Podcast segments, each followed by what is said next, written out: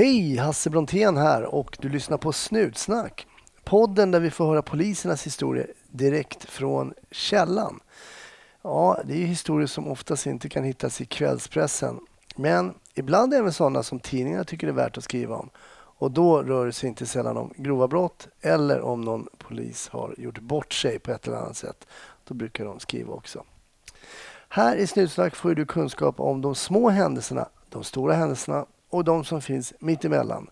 Direkt från poliserna själva. Ja, hur var det till exempel att börja på Polisskolan 1962? Mm, snart ska du få lyssna på min gäst Sven som startade sin polisutbildning just då. Glöm inte att komma in i Snutsnacks gemenskap på Facebook och det gör du helt enkelt genom att du gillar vår sida där.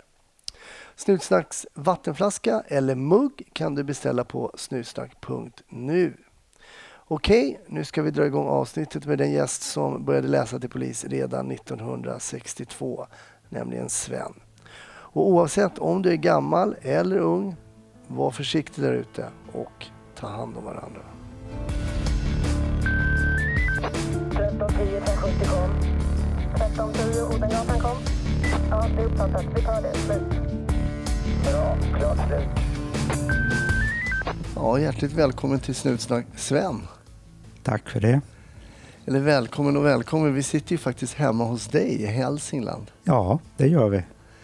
Och eh, av en eh, ganska udda anledning får man väl säga. Det är, det är nämligen så att man spelar in en liten um, skräckfilm här på din gård. Ja, Och jag är en av uh, skådespelarna i den här och sen Ja. så visar det sig att du har jobbat som polis. det har jag gjort ja.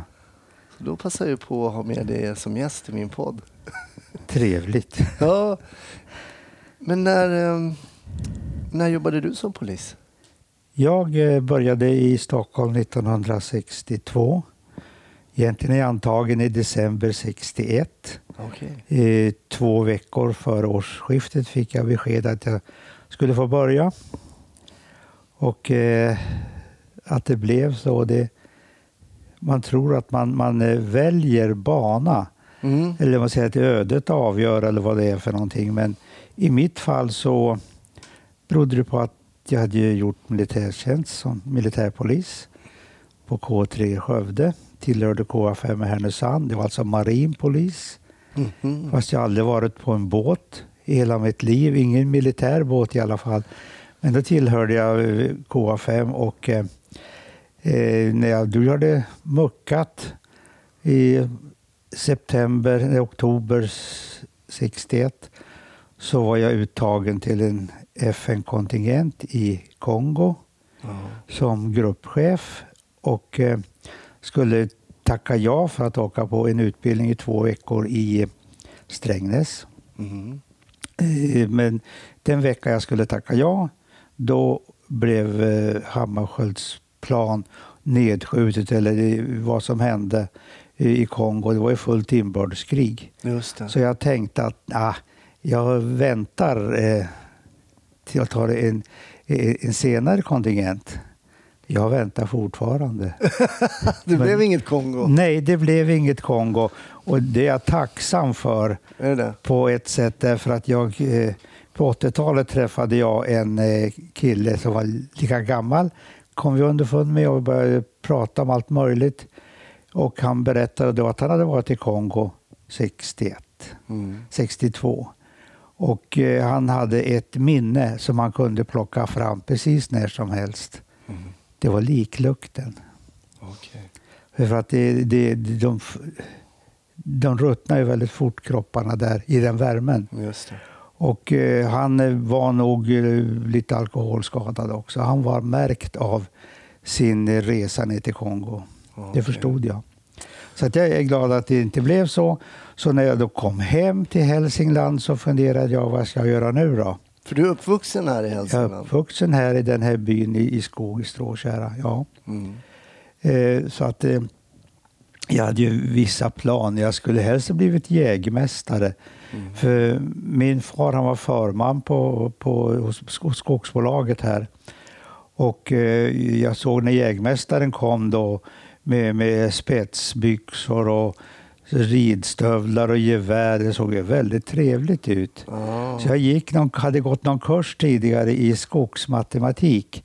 Men jag kom underfund med att matematik och jag själv, vi var inte alls överens. Så att istället blev det att eh, eh, jag helt enkelt sökte till Stockholmspolisen, hade väl bra militärbetyg Kom in. kom in direkt. Det var inget snack om det. Så jag som en lantis efter utbildningen då, som då, där polisskolan låg ju vid Fridhemsplan i samma byggnad som SMHI. Och eh, efter sex månaders utbildning, för det var inte längre på den Det tiden. var bara sex månader? Sex alltså. månader. Oj. Kommer du ihåg vad ni gjorde på de här, under de här sex månaderna? Då? Förlåt? Kom du ihåg vad ni gjorde under de här sex månaderna? Var det både blandat teori Det var och blandat, det var, eh, men det var ju mycket teori. Ja. Eh, så att eh, det var ju mycket... Ja, lagstiftningen var ju väldigt viktig naturligtvis. Men Mm. även då hur, vi skulle, hur man skulle rita in en trafikolycka. Eh, bil, bilarnas läge och allt sånt där. Det gjorde vi nere på Fridhemsgatan. Mhm. Ner, ner mot vattnet. Så det var ja, ganska speciellt. Hur var det att komma som då, du säger själv, använder själv ordet lantis, men hur var det att komma till Stockholm liksom då? Jag hade ju varit i Stockholm någon enstaka gång som privatperson.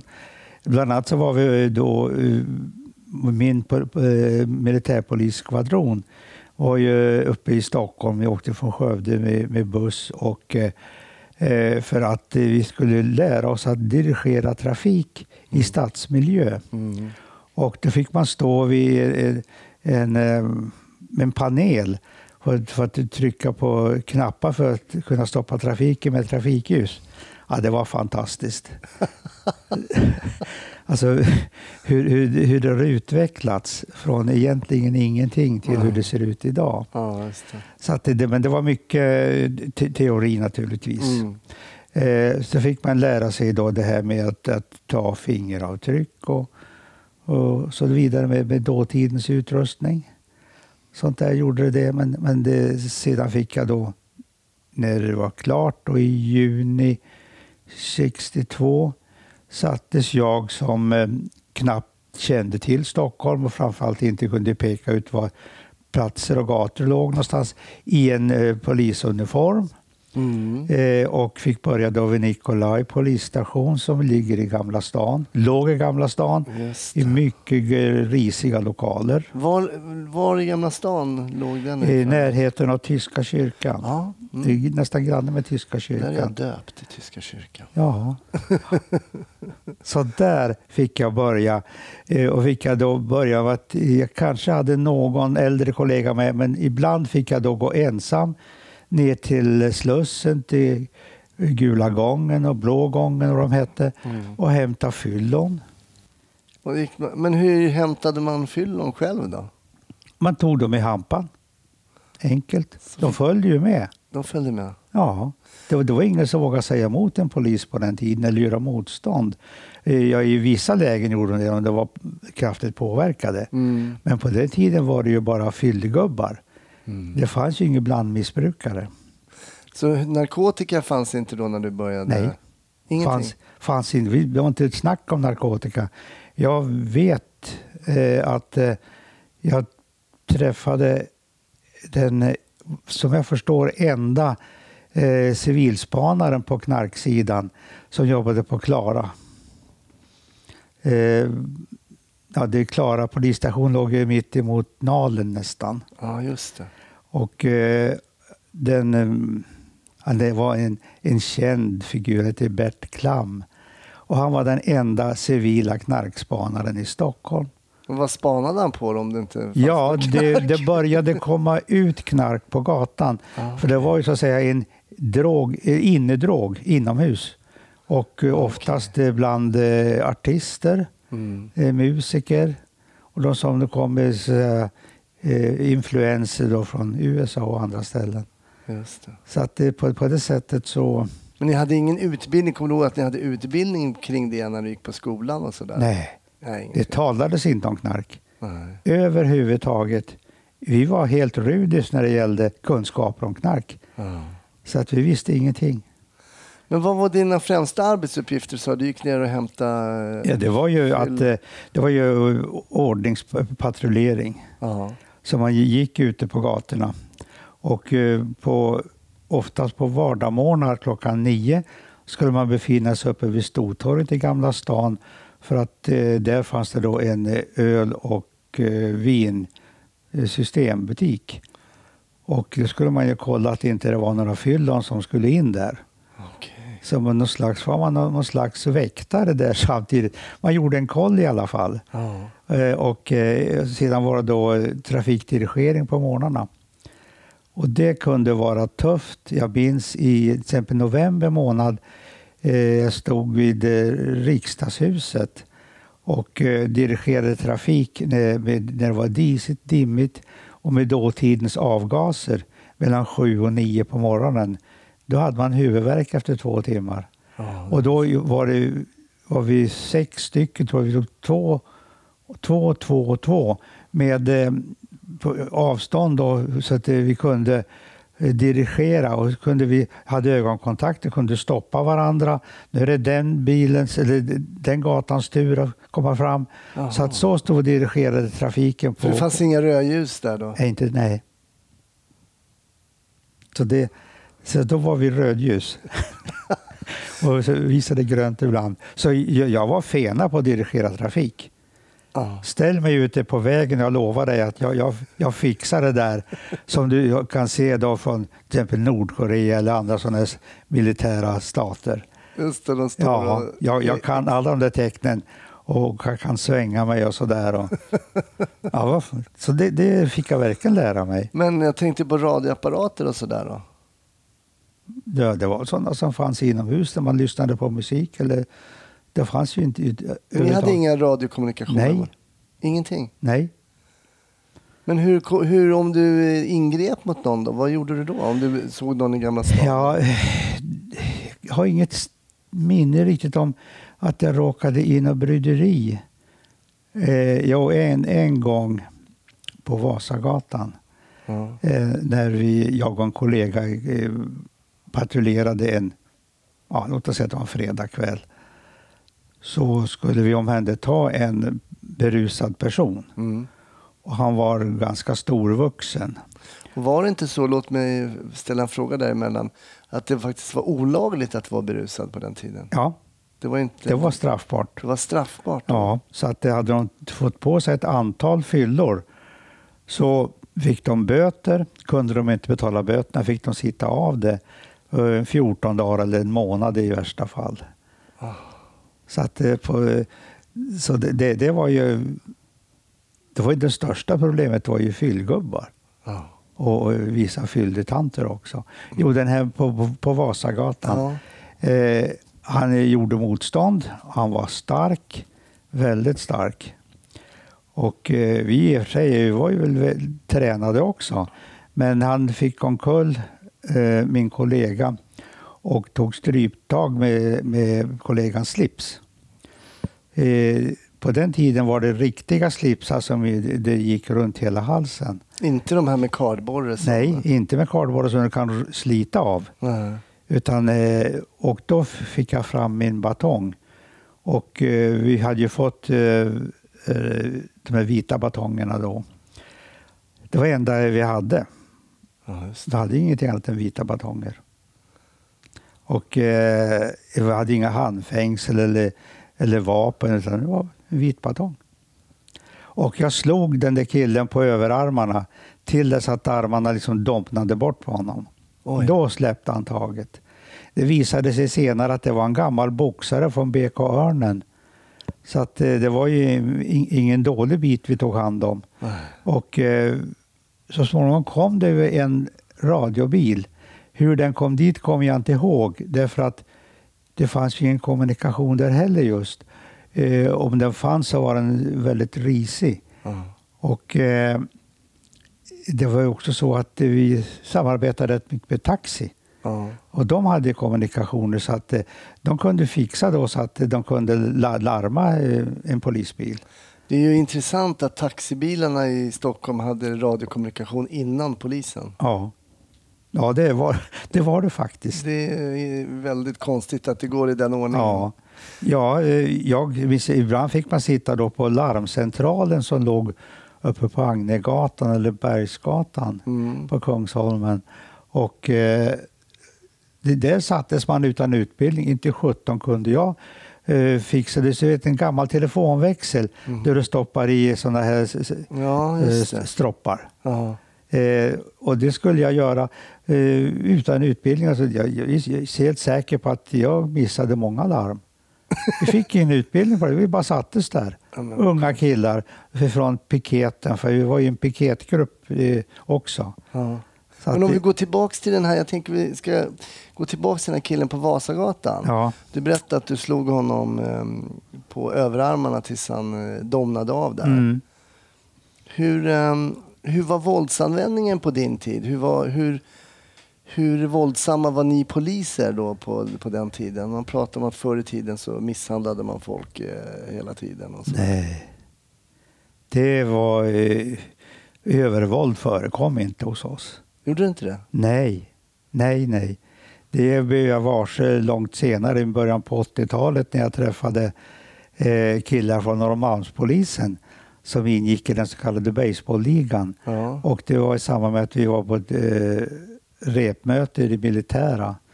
Då träffade jag sådana killar och när de berättade hur de gick fram, det var väl inget annat än övervåld. Det var så starka influenser från USA vad jag förstår. Ja. Så att, det- men på vår tid förekom det inte någonting sånt. Så kommer du ihåg att du har sett något övervåld från poliser? Eller? Jag tänker det här Nej. batong, det kan ju se illa ut. Ja, det kan se illa men ut. det, Jo, det behövdes. Det såg säkert illa ut när jag, när jag slog den där killen, men jag måste ju rädda min kollega. Han, eh, så att, men jag vet inte ens om han blev åtalad för det, utan det ingick väl i jobbet bara att man Ja. kunde råka illa ut. Mm. Och det var, vi hade, fick en publik på en gång och det var ju ingen som vågade ingripa eller hjälpa oss. Och de bara stod och tittade på. Kanske tyckte att vi var väldigt dumma mot den där killen. Mm. Det vet jag inte, men att eh, på den tiden så var ju polis, hade polisen väldigt stor auktoritet. Mm. Som enskild polisman också. För jag kunde ju efter en, en nattjänstgöring som slutade klockan ett på natten åka tunnelbana i min uniform och, och eh, med sabel. Eh, bodde jag i Stureby söder om Stockholm. Mm. Så du åkte hem i uniform efter jobbet helt enkelt? Ja, det gjorde jag. Ja. hade uniformen till och från jobbet. För att de sa, det var ju också då en, så att säga, en lugnande effekt på medtrafikanter. Att det fanns en, en, eh, en, en polis. Och det var absolut ingen fara att åka ensam som polis då. Det, det fanns inte på världskartan att, att någon skulle attackera dig eller mindre säga någonting olämpligt. Det, det, det, det förekom inte. Så hur blev du bemött när du åkte tunnelbana själv på morgnarna in till jobbet och sådär i uniform? Ja, de, de tittade väl på mig sådär, men, att, men eh, det var ju jag som var auktoriteten där. Så, så enkelt var det. Men aldrig att någon kallar dig för snutjävel? Eller? Nej, nej, nej. Eh, Det är klart, ordet fanns väl kanske, men eh, användes inte så att vi hörde någon gång i alla fall. Ja, det var klart, någon fyllgubbe kunde säga någonting. nå. Det kunde ju hända. Mm. Och de kunde göra utfall.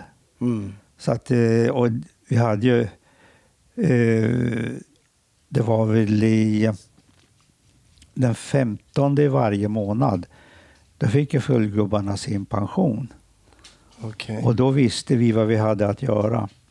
Ja. Och jag jobbade en tid nere på Rosenlundsgatan, på den polisstationen på Söder. Mm. Och eh, vi åkte runt och plockade in fyll, fyllgubbar och då hade vi eh, plast eller nå, någon liknande i baksätet på bilen. För de där var ju nerpinkade och eh, ibland då hade de ju tedoja och sånt där så det, det luktade ju fruktansvärt av de där.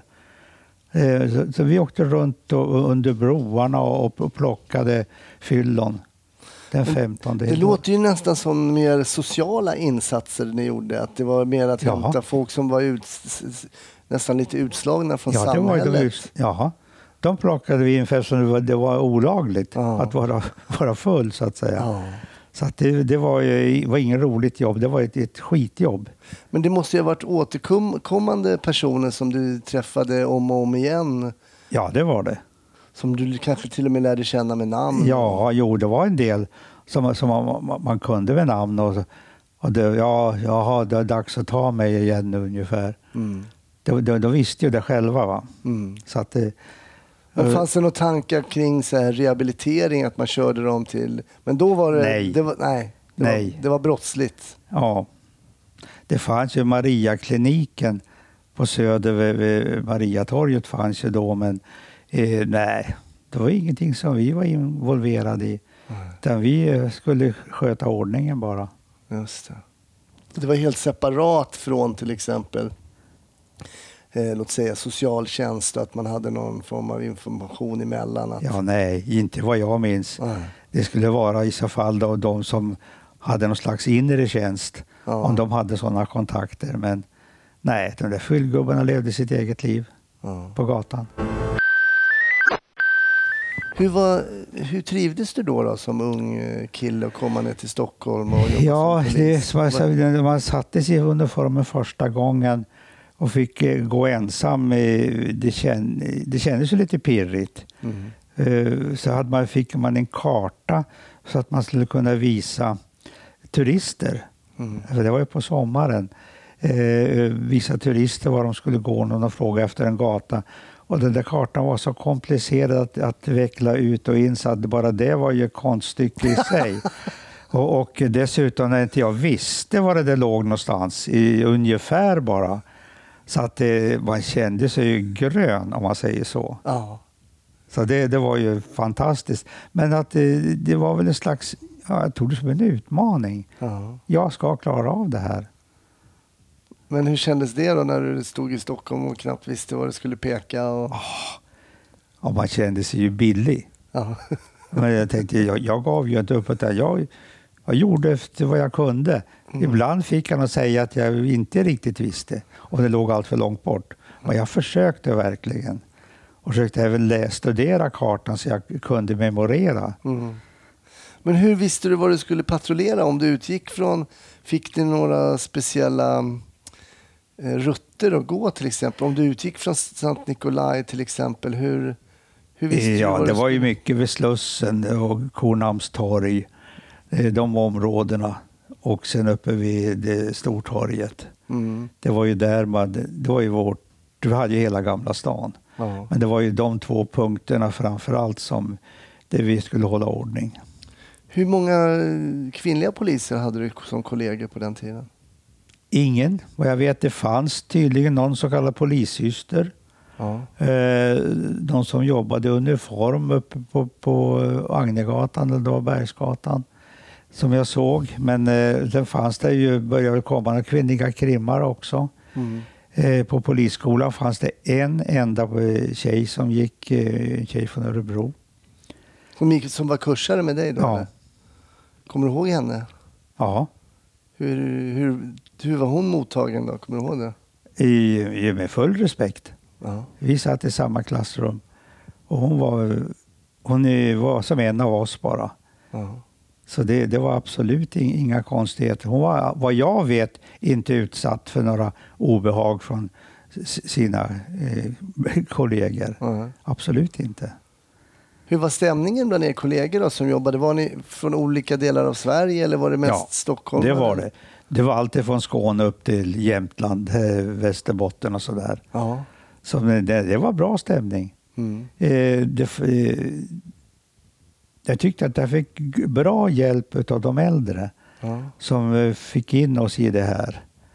Så att eh, när vi till exempel eh, var på Norrlandsgatan och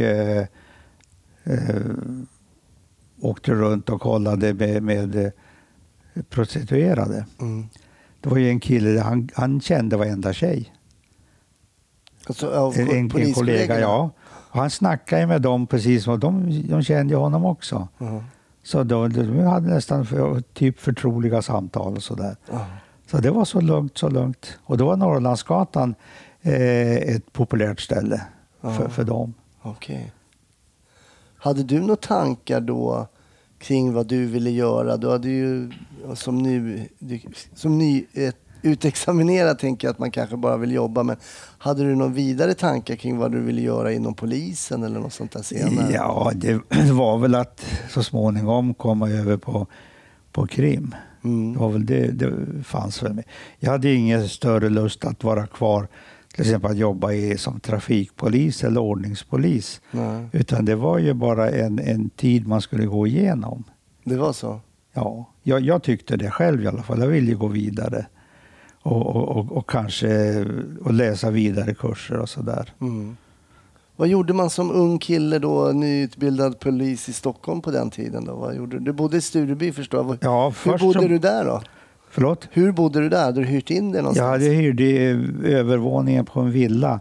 Jag och en kollega från Värmland. Okej. Så vi, vi delade kök, hade delade vardagsrum, hade varsitt sovrum. Hur fungerade det? Alldeles utmärkt. Vi hade olika arbetstider. Han jobbade på, han var lite äldre i tjänst så att han, jag vet, minns inte var han jobbade någonstans just då men Nej. vi hade olika eh, tjänstgöringstider också. Så att, eh, ja, det, jag tyckte det var en, en härlig tid på ett sätt. Eh, Varför var den härlig då?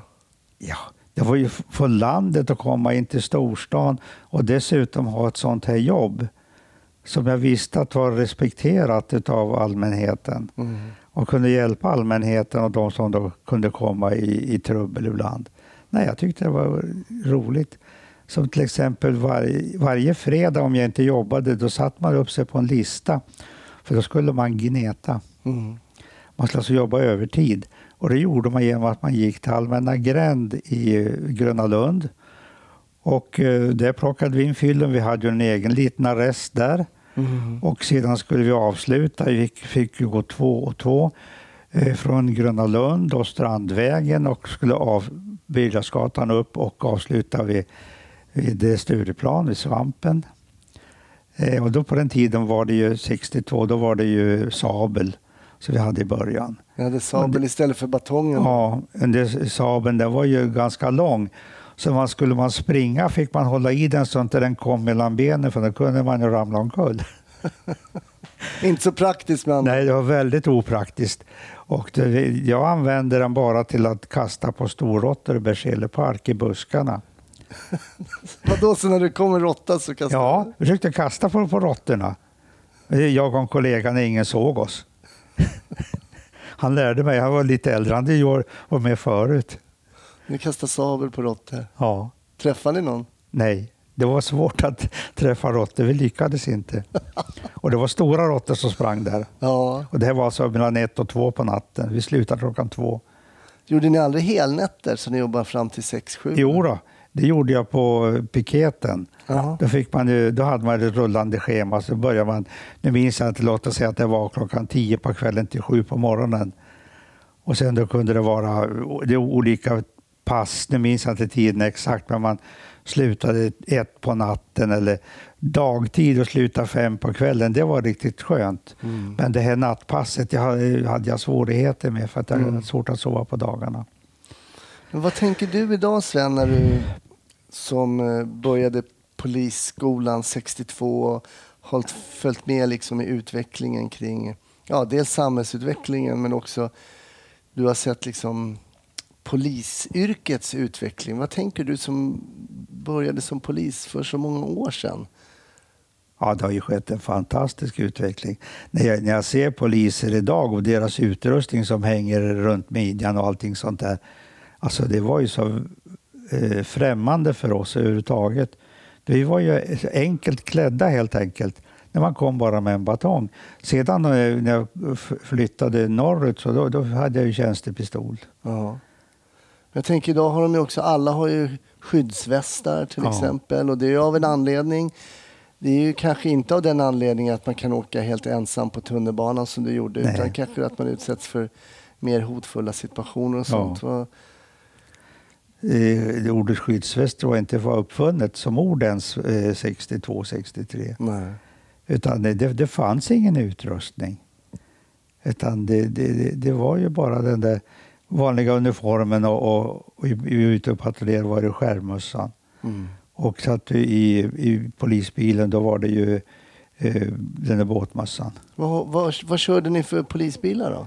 Jag tror att det var skevor. Det var i alla fall am- amerikanska bilar. Eh, treväxlade rattväxlar. Och så hade vi en sport. Det var att köra från taxi i 100 knutars backe. Just det, det är den som går upp mot Fridhemsplan. Ja. Kommer från Bromma och sen upp för Fridhemsplan. Ja. Den kallades ju alltid 100 knutars backe. Ja. Och det skulle man helst köra från taxin. Ja. Och det, det var ju, ja det var, gick ju minst 70, alltså upp till 100. Men var det som en sport då på något sätt? Ja, det blev det. Man skulle köra förbi taxibilarna? Ja. Alltså. det var ju en rolig grej. Och, och eh, som sagt, vi hade ju bara de där svarta. Jag, ja, det kanske fanns saftblandare på dem, det gjorde det nog. Men något mera var det ju Stod inte. det polis på sidan? eller? Nej, Det gjorde det inte? nej, inte de, utan det kom lite senare. Ja. Så att eh, det var he, helsvarta. Helt svarta bilar? Ja. Så ingen kunde identifiera det egentligen som en polisbil om man inte hade lärt sig då att Nej, polisen det, just- så var det nog ja. Mm. Ja. Sen hade vi piketbussar också. Det var, ja, det var det, den utrustning som fanns. Men sen var du ju med om då att det kom radioapparater och, Ja, och tjänstevapen som du berättade Ja. också. det var ju först vid förstatligandet 1965 som de här svartvita polisbilarna kom med radiokommunikation och sådär. Då först. Hur var det då när man fick liksom... Ja, det var ju härligt när man kunde ropa och, och få svar eh, ifrån någon från något annanstans. För det, alltså, det, fanns ju inte. Som eh, till exempel, när jag flyttade så småningom till Hudiksvall och eh, var ute och patrullerade. Ofta gick man ensam då. Ja. Då fick man ha... Eh, s- det, vis, det fanns det vissa punkter där det fanns en, en lampa som lyste rött. När den lyste rött, då måste jag gå in till polisstationen. För då skulle vi nog iväg på en utryckning. Var satt de här lamporna någonstans? De satt uppe eh, på, på eh, låt oss säga, huvudgatorna i stan. Eh, det, låt oss säga på en 10 meters höjd eller någonting. Det satt då en lampa alltså över gatan. Och så de kunde trycka på inifrån då, då var det dags att då fick man ögonkontakt och se att man verkligen observerade dem där och inte, eh, och inte var någon annanstans. Okej. Så att, eh, då var det dags att gå in för då, då var det dags för en utryckning. Vad kunde det en utryckning bestå av då? då? Ja, det kunde vara en trafikolycka kanske främst, men det kunde även vara inbrott eller eh, rymlingar. Eller, Mm. jag var ju med och tog in ry- rymlingar från Vemyra som utanför Sollefteå tror jag som var ett känt ställe för eh, ett ungdomshem. Och det, det, de, eh, jag var ju med och plockade hem några sådana i Hudiksvall. Ja. Du berättade, jag sa, ta gärna med dig en historia, så vi pratades vid igår här, och ta gärna med dig en historia som sticker ut lite grann och sådär som, ja, gärna en historia som man inte kanske kan höra idag. Och då nämnde du någonting för mig innan här som jag tycker var väldigt roligt när du hade din privata bil. Ja, ja just det. Det var, eh, Ja, det var ju så att eh, före 65 så då eh, var man då på landet och på, ja, som eh, polisman så hade man egen, egen bil och, och fick då betalt för, för de kilometer man körde. eh, jag minns ett tillfälle när jag eh, skulle omhänderta en, eh, en som hade kört rattfull. Han var ganska ordentligt på fyllan. mm, Eh, då, hade, då jobbade jag i Ockelbo. mm. Eh, satte honom i bilen i min Folka 1200, en bubbla. Eh, satte dem i baksätet. Du sitter du där, sa jag. För nu ska vi åka till Sandviken som var fyra mil för att eh, ta blodprov. För då, det fanns ingen tjänstgörande läkare i Ockelbo just då. Han, så att, eh, och han satt där snällt. Han var större och starkare än vad jag var. Skulle aldrig falla honom in att överhuvudtaget peta på mig en gång. Så jag körde honom ensam fram och tillbaka till Sandviken och tog blodprov. Du körde tillbaka honom också? Ja, vi skulle ju hem båda två. Ja. Jag kände honom, han kände ju mig. ja, du kände honom också? Ja, ja, han var, Eh, granne med mina före detta svärföräldrar. Uppvuxen med min före detta fru. Men det, liksom det, det var bara så. Det var inga konstigheter med det. Han erkände ju. Aha. Och han fick ju, han fick ju något straff på någon månad vad jag förstår. Men jag tänker en bubbla, då fick du liksom vika fram eh, sätet och sätta in honom där bak Ja. då, för det fanns ju inga bakdörrar i den. Nej. Nej, och sen hade jag min enda eh, polisiära utrustning var en, en spade. En stoppspade det stod polis på. Just det. Ja, det är roligt. Så du menar, men var, du var aldrig rädd då när han satt? Du hade ju ändå en omhändertagen i bilen där bak. Hade, Ja. var, var han fängslad då eller satt han med handfängsel? Nej, nej, han, han satt precis eh, helt normalt. Han, han visste att han hade gjort fel och det, han skulle inte... Hade han varit bråkig och stökig då hade jag inte vågat göra det. Nej. Men eh, han, eh, han, han kände min auktoritet så att säga. Mm. I, i, i, fo- I form av uniformen ungefär. Och Inte Mm. mig som person kanske utan mer uniformen gjorde att han, han avhöll sig. Många andra avhöll sig från att göra någonting. Mm. Men jag tänker, det har ju hänt att folk är snälla till en början och kan ändra sig efter en tid. Ja, det har, det har ju Den hänt. risken finns ju. Ja, absolut. Och det är, det är en risk man tog. Aha. Men det, jag, jag har klarat mig under de här åren. Har du fått stryk någon gång i yrket? Nej. Nej. Eh, brottats har jag väl gjort. Men inte så att jag har eh, råkat illa ut själv. Nej. Nej, det har jag. Jag har inget minne av att jag har fått något typ blåtira eller någonting sånt där. Någon tjuvsmäll eller något Nej, sånt? Jag har klarat mig. En gång när vi på Roslagsgatan, så under en bro, då skulle jag med ta en eh, fyll och han anföll mig med kniv. Jag fick ha mig bältet kvickt som sjutton för jag hade, eh, det ingick kanske mera i min militära polisutbildning att hur man skulle göra i närstrid. För att vi fick eh, rycka med närstrid där. Ja. Och, eh, så jag använde ju bältet och eh, vi- virade runt min egen handled och slog honom tills att han tappade kniven bara. Det var det över. Jaha, men det var något som du hade lärt dig i militära, Ja. inte hos polisen? Då? Inte vad jag minns inom polisen, utan närstrid hade vi lärt oss ordentligt i det militära. Ja. Så att eh, jag hade till och med lärt mig hur man ska kunna döda en person med händerna bara. Men Det låter lite som att polisens utbildning på den tiden var något bristfällig. Kan man väl lugnt säga. När det gäller de praktiska tillämpningarna eh, utav teorin så, så var det ju klara brister. Vi, vi, vi sattes på, på gatan bara efter teorin i, i praktiken, ja. Ja. Så det, det, det fanns ju ingenting annat. Eh, Vi, vi gick på gym på måndagar och torsdagar tror jag det var för en, en avdankad major som eh, körde med oss. Eh, Men det var ju vanliga gy- gymövningar, det var inget annat. I- Inte så att vi till exempel lärde oss att det här med att du kastar folk och sådär och man håller på. Och grepp och sånt Ingen där. grepp, nej. Ingenting sånt? nej. Det hade jag lärt mig i militära. Men de som inte kom, ja det är klart, de, alla hade gjort lumpen men alla var ju inte militärpoliser. Nej, nej. Ja, Jag vet inte hur de andra eh, men jag eh, hade lärt mig det militära hur, hur de händertar en person, Mm. Vilka grepp du ska ta, var det gör mest ont någonstans. Mm. Om du till exempel greppar eh, hans högerarm, eh, sätter eh, din vänstra hand på hans armbåge och sen eh, höger hand på handleden och så bryter du till bara. Mm. Och då går han snällt tills han, han går på tå.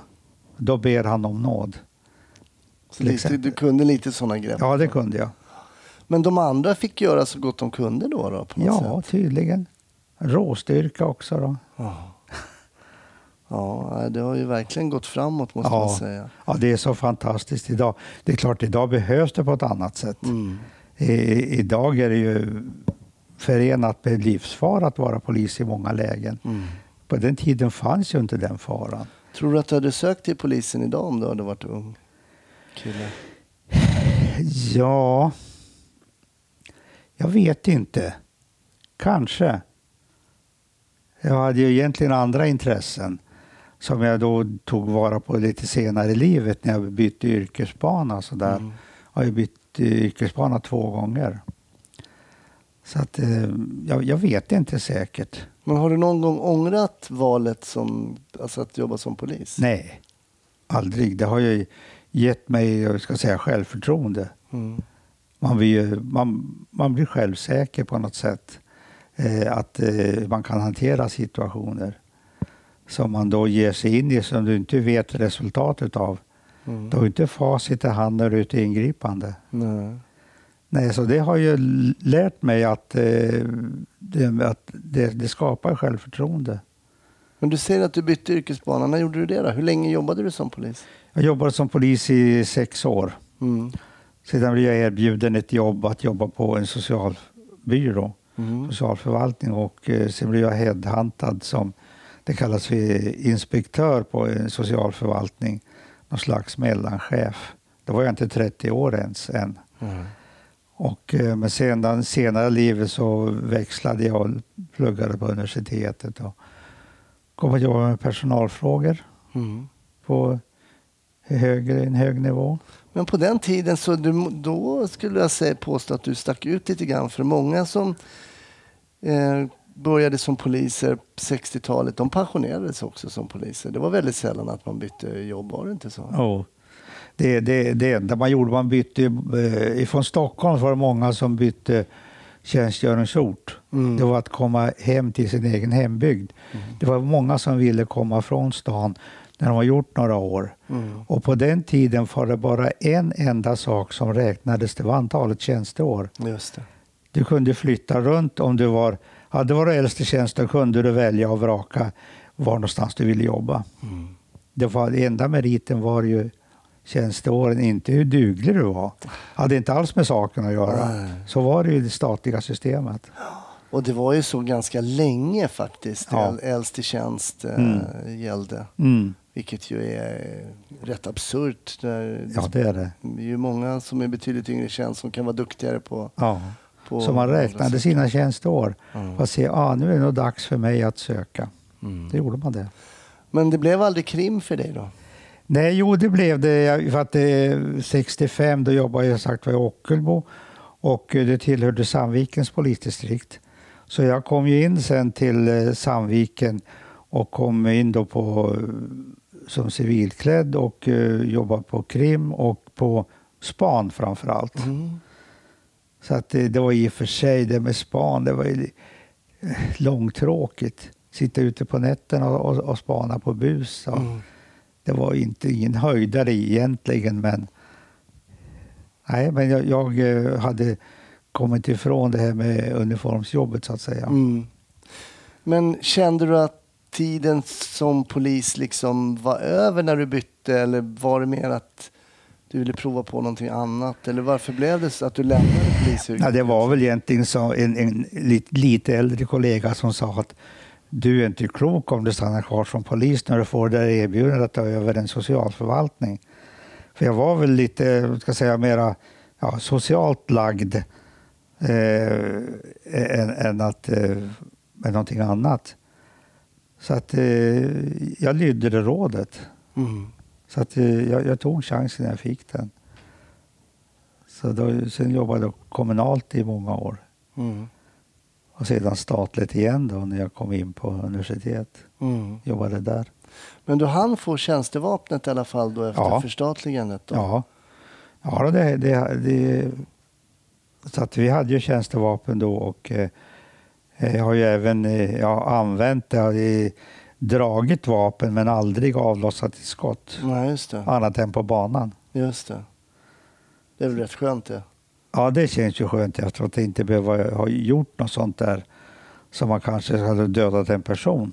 Just det. har jag aldrig varit i närheten av. Men har du haft den tanken, eh, alltså att du har, alltså, med att uttrycka mig så här, att den möjligheten har ju funnits hela tiden att en sån situation dyker upp och man är tvingad att i en yttersta läge skjuta en annan människa. Har du tänkt den tanken? någon Ja, det har jag gjort. Mm.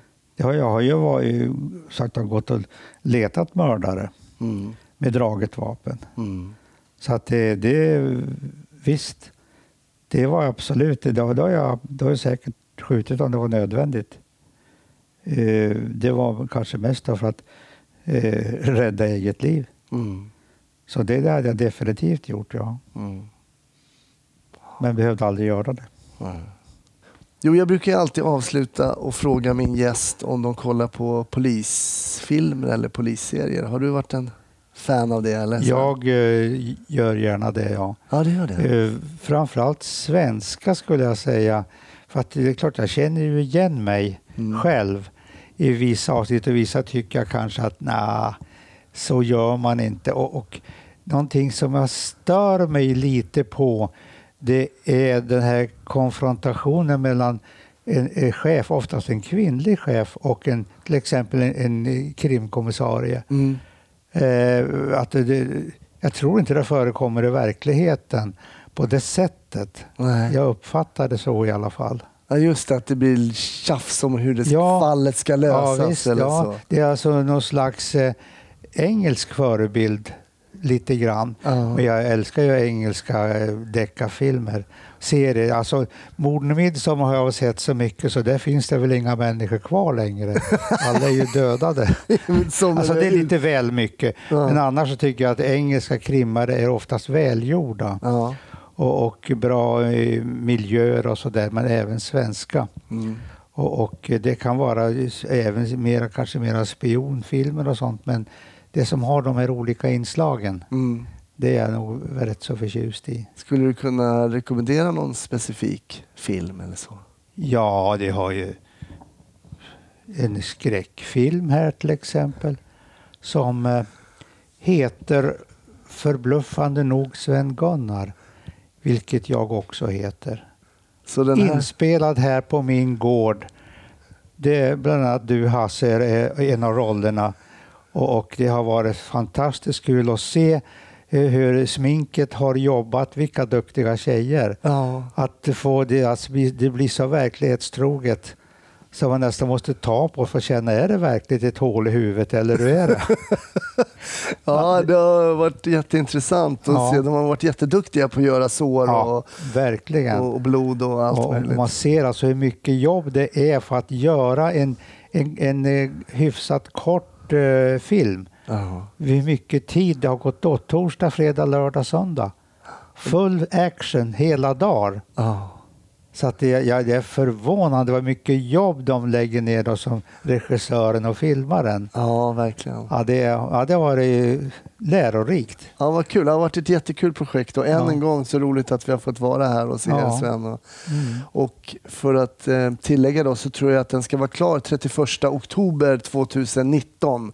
Ja. Sven-Gunnar som då har fått namnet efter det. Vet du hur det blev så egentligen? Nej, det, de sökte tydligen, det, den här mördaren skulle ha ett dubbelnamn. Eh, ett svenskt dubbelnamn och de satt och spånade på alla möjliga. Då kom eh, John i huvudrollsinnehavaren på att Sven-Gunnar, för att eh, som han är, så är min styvson, Ja, just kom han på det. Och de köpte den grejen. Jag tycker det är kul bara för min del. Ja, det är bara roligt. kul. Du har fått en, en hel filmtitel uppkallad efter dig. Ja. Intressant Sven. Alltså, tack för jättehärliga berättelser från förr. Men Ja. vad gör du idag då? Du är ju pensionär sedan eh, ja, ganska många år tillbaks. Jag är pensionär sedan 12 år tillbaka. Ja. Du bor här i Hälsingland. Mesta tiden bor jag även i Stockholm, men vi, jag vill ju helst vara här. Ja. Jag har ju min jakt här. Jag lirar fotboll med gubbar Du fortfarande. spelar fortfarande fotboll? Ja. Vi spelade igår morse, jag är lite stel i benen idag. Men jag är äldst i gänget nu, så 78 bast. Ja. Nej, det känns bra tycker jag. ja. Jag trivs med tillvaron. Vad härligt att höra. Ja. Och eh, in, inte bara tack för att du är med och gästar podden. Stort tack att vi har fått vara här hos eh, dig och Mirja och blivit så väl omhändertagna Ja, det har varit. Ett nöje från vår sida. Ja, vad roligt. Ja. Tack så jättemycket Sven. Tack själv. Tack.